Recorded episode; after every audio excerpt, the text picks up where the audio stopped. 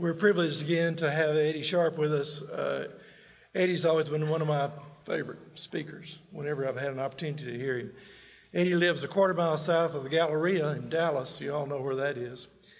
He was at the University Church in Abilene for 28 years and at Austin Avenue for 10 in Austin. I don't know the rest of his resume, but I know that whenever he speaks, I'm happy I was there. So uh, I give you Eddie Sharp. Well, it, from just what he told you, you know that last night's basketball game was weird for me. And for all of you who go, why do preachers always talk about sports? I apologize.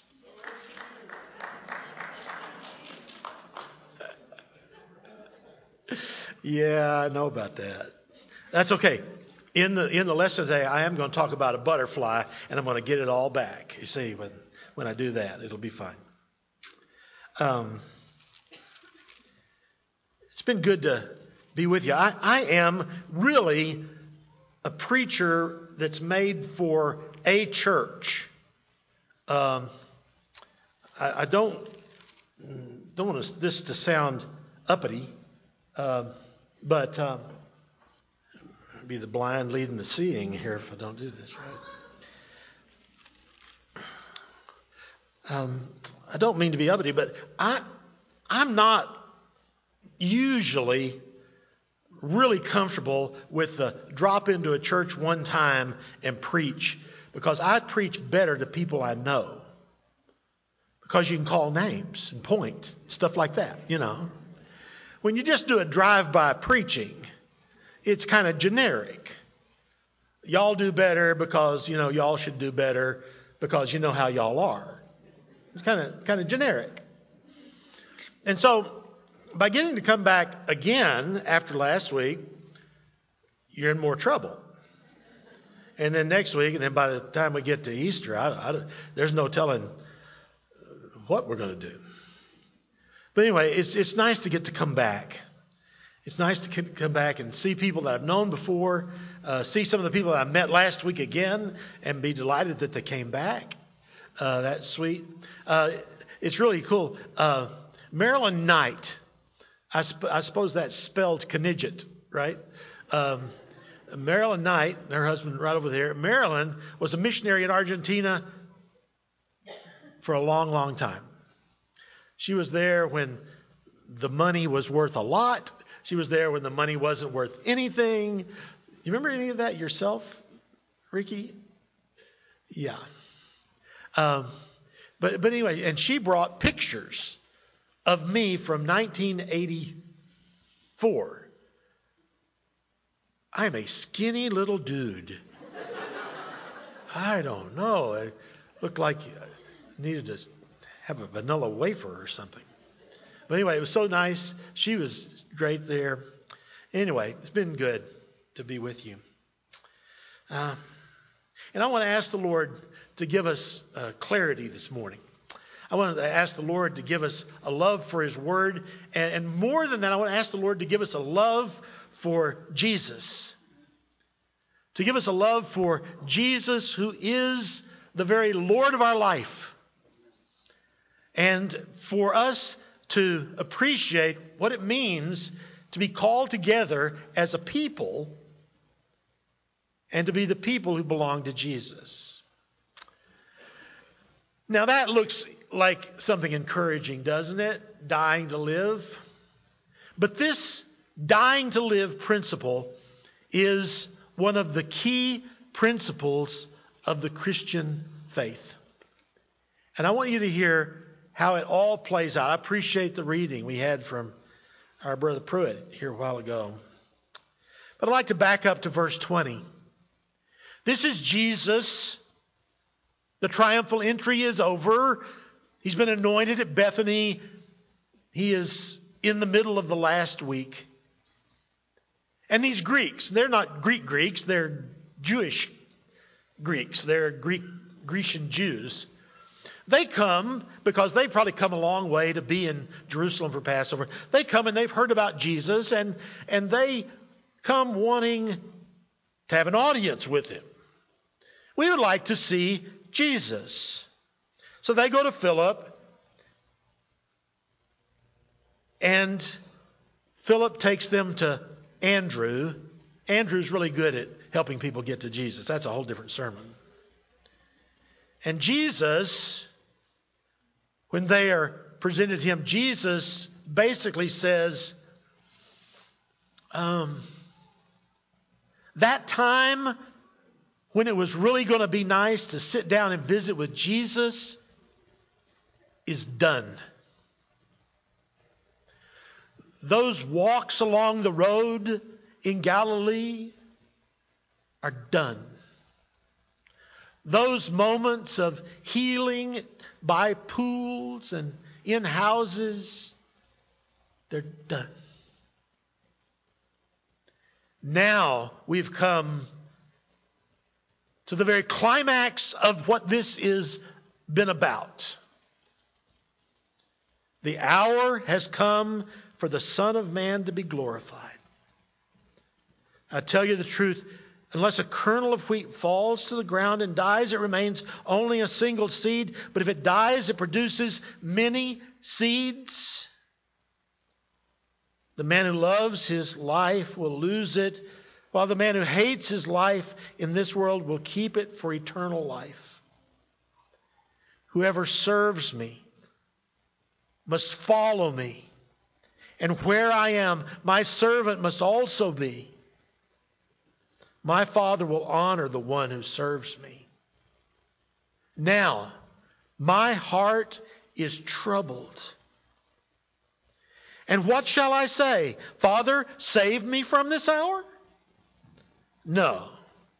It was for this very reason that I came to this hour. Father, glorify your name. Then a voice came from heaven I have glorified it and will glorify it again. The crowd was there and heard it and said it thundered. Others said an angel had spoken, but Jesus continues.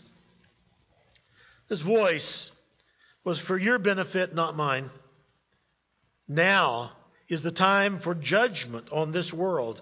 Now the prince of this world will be driven out. But I, when I am lifted up, will draw all to myself.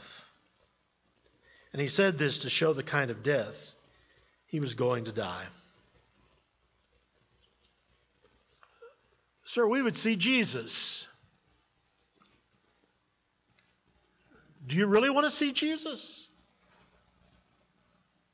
Do you really want to see Jesus as he is? People may have wanted to see the Messiah the way they had imagined him. Maybe the Messiah who is the king, a new David. Maybe the Messiah who is a new lawgiver, a new Moses. Maybe he is a triumphant general who's going to drive the Romans out. And maybe if they're lucky, the Sadducees right after them. People are eager to see Jesus as they might imagine him. But do you really want to see Jesus as he is? Earlier, back in Mark chapter 10, when the apostles had been wrestling about who was greatest, Jesus had talked to them about what it meant to be a servant.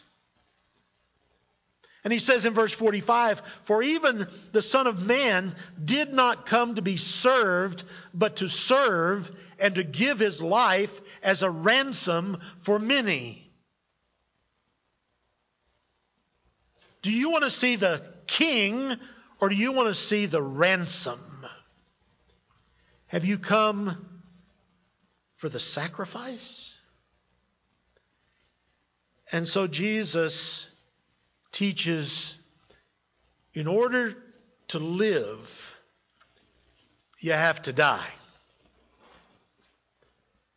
You have to die to live. It's an interesting principle, dying to live.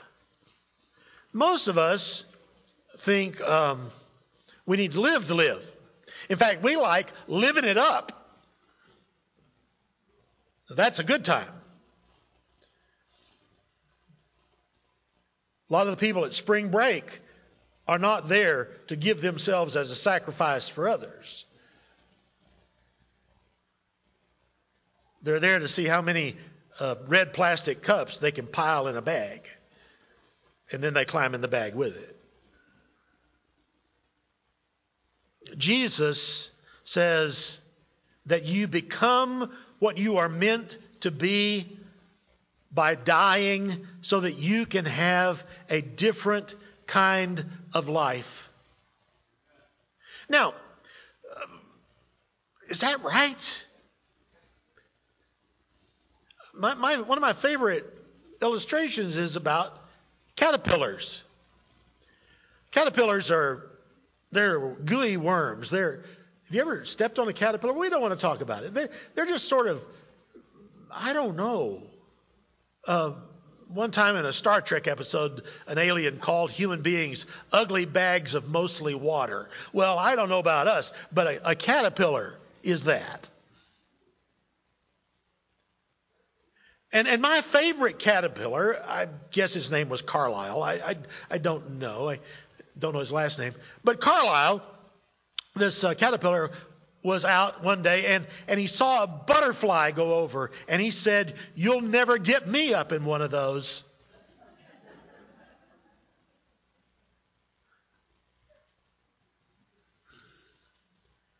And the butterfly said, Carlisle. I'm sure he said it just like that.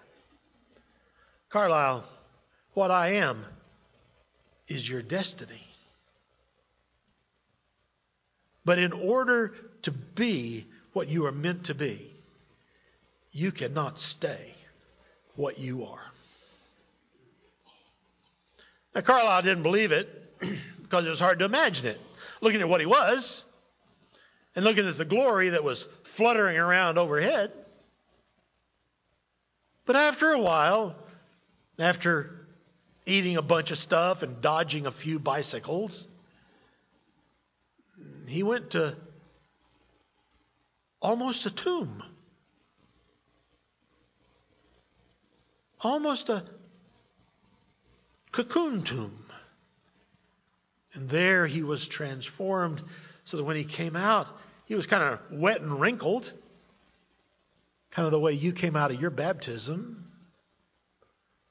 Kind of wet and wrinkled, and soon after a, a little sunshine and warm wind, Carlisle became the butterfly.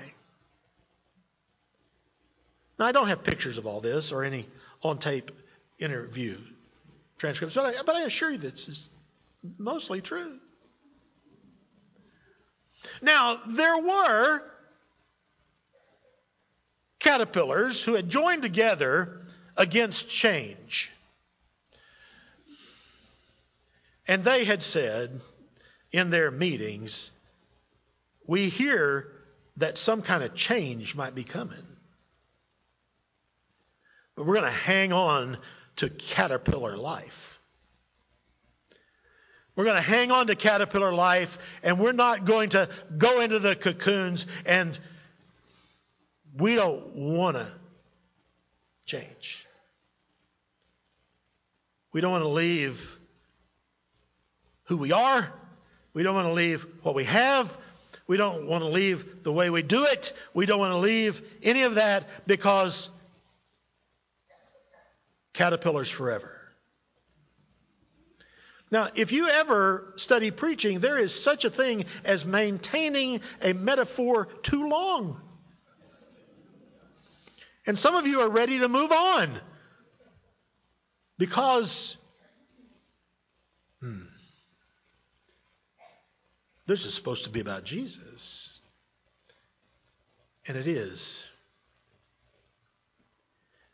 At one point, Jesus gave up everything to come into the world and to be born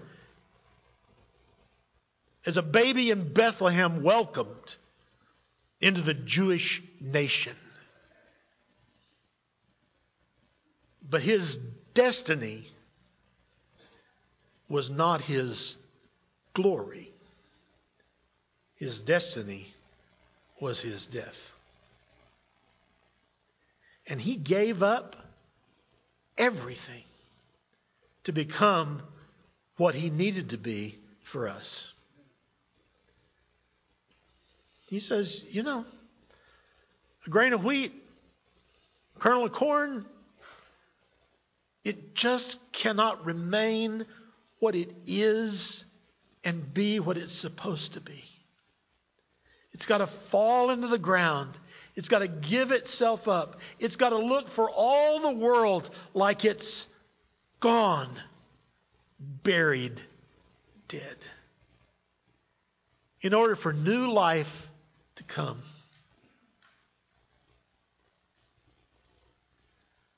So Jesus says, I'm here to seek you. I'm here to die. And I'm here to draw you to myself. And the only way I can draw you is to seek for you, die for you, and draw you to myself.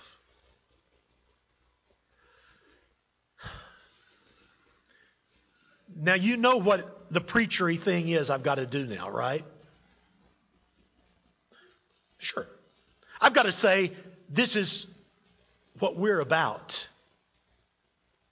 That we're about being the people who are alive in the kingdom of God. We're about being the people who have heard the call of the Lord Jesus, and He has called us to Himself.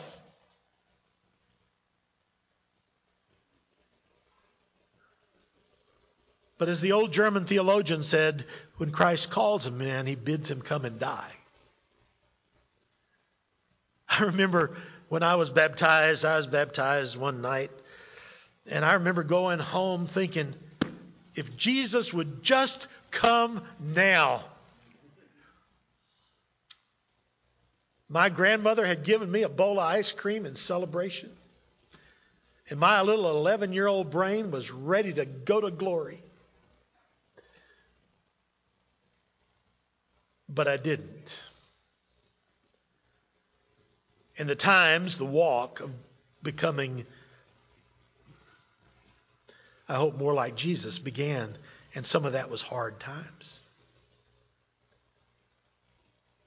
Some of that was looking in the mirror and going, I've been I've been sought by Jesus, I've been seeking Jesus, and now the dying has to begin.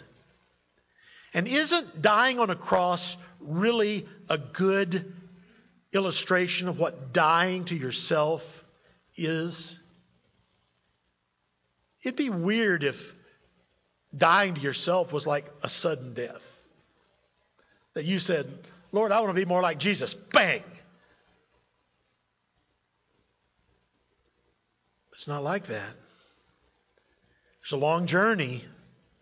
You have to get a little bit more like Jesus in order to be able to see what's in you that's not like Jesus.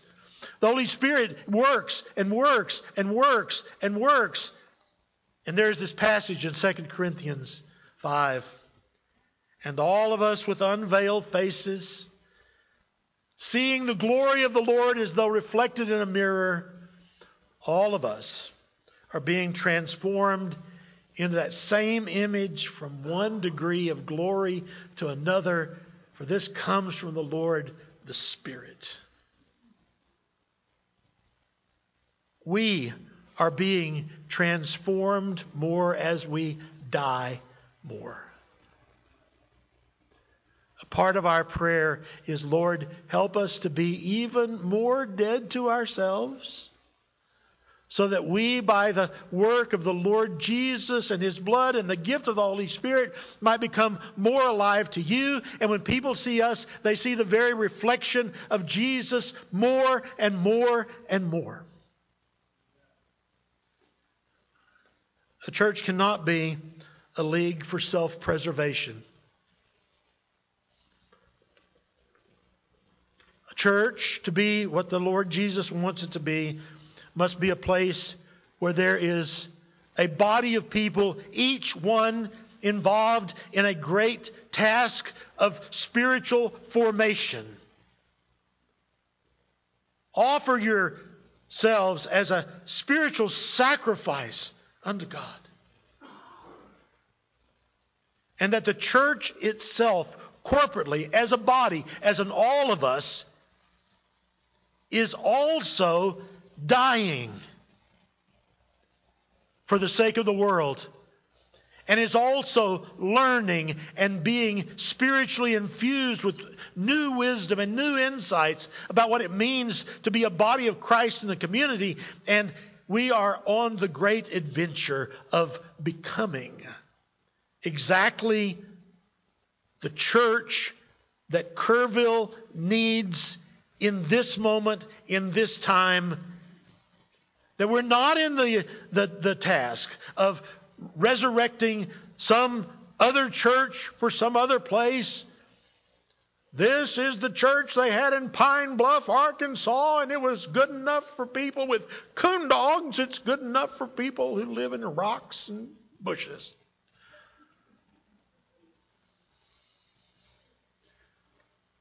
Church in Jerusalem didn't look exactly like Antioch. Core doctrine was the same, but those people up in Antioch, they thought you could go preach to the Gentiles. I don't know about them.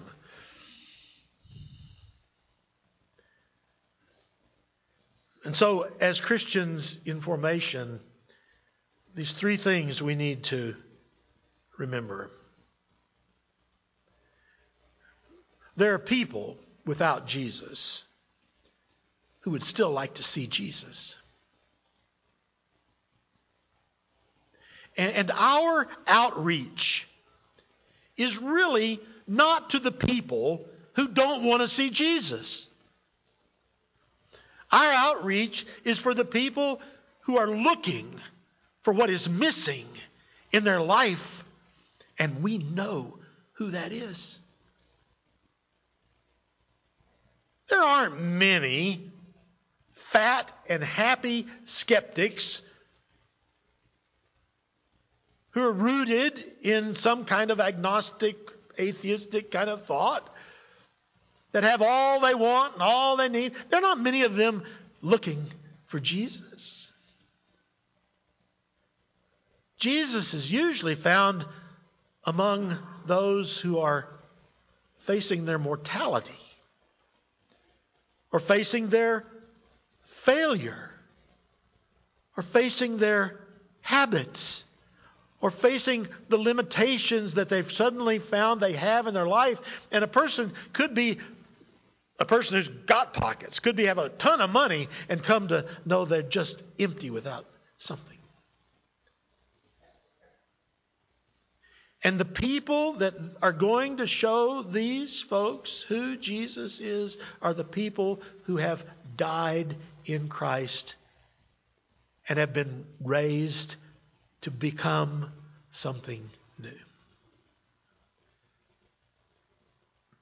We die to ourselves to have new life, the very life of Jesus in us. And so we ask that the world would see the glory of the dying and living Christ in us. Now, let me just say something about that. Somebody said, You've been talking 20 minutes and now you're going to say something? It's about time. I, I don't. I just do those asides because I know, I know what that's what you're saying.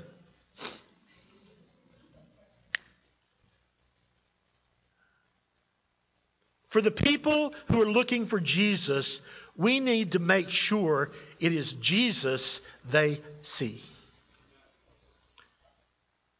And what that means is that I want to get rid of as much of me that is not about Jesus as I can. So if when I'm with these people, if they're offended by something, if they're offended by Jesus, not by some silly thing I'm doing. I want to put aside what might offend somebody. I want them to, to see Jesus.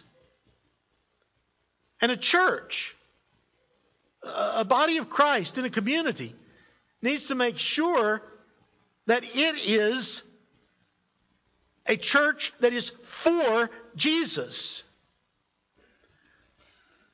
I would rather us be here a church of Christ than a church of Christ. And some people know the difference. We live in a time where communities care less and less about denominational affiliations. And I know we're not a denomination. Everybody in our denomination says that.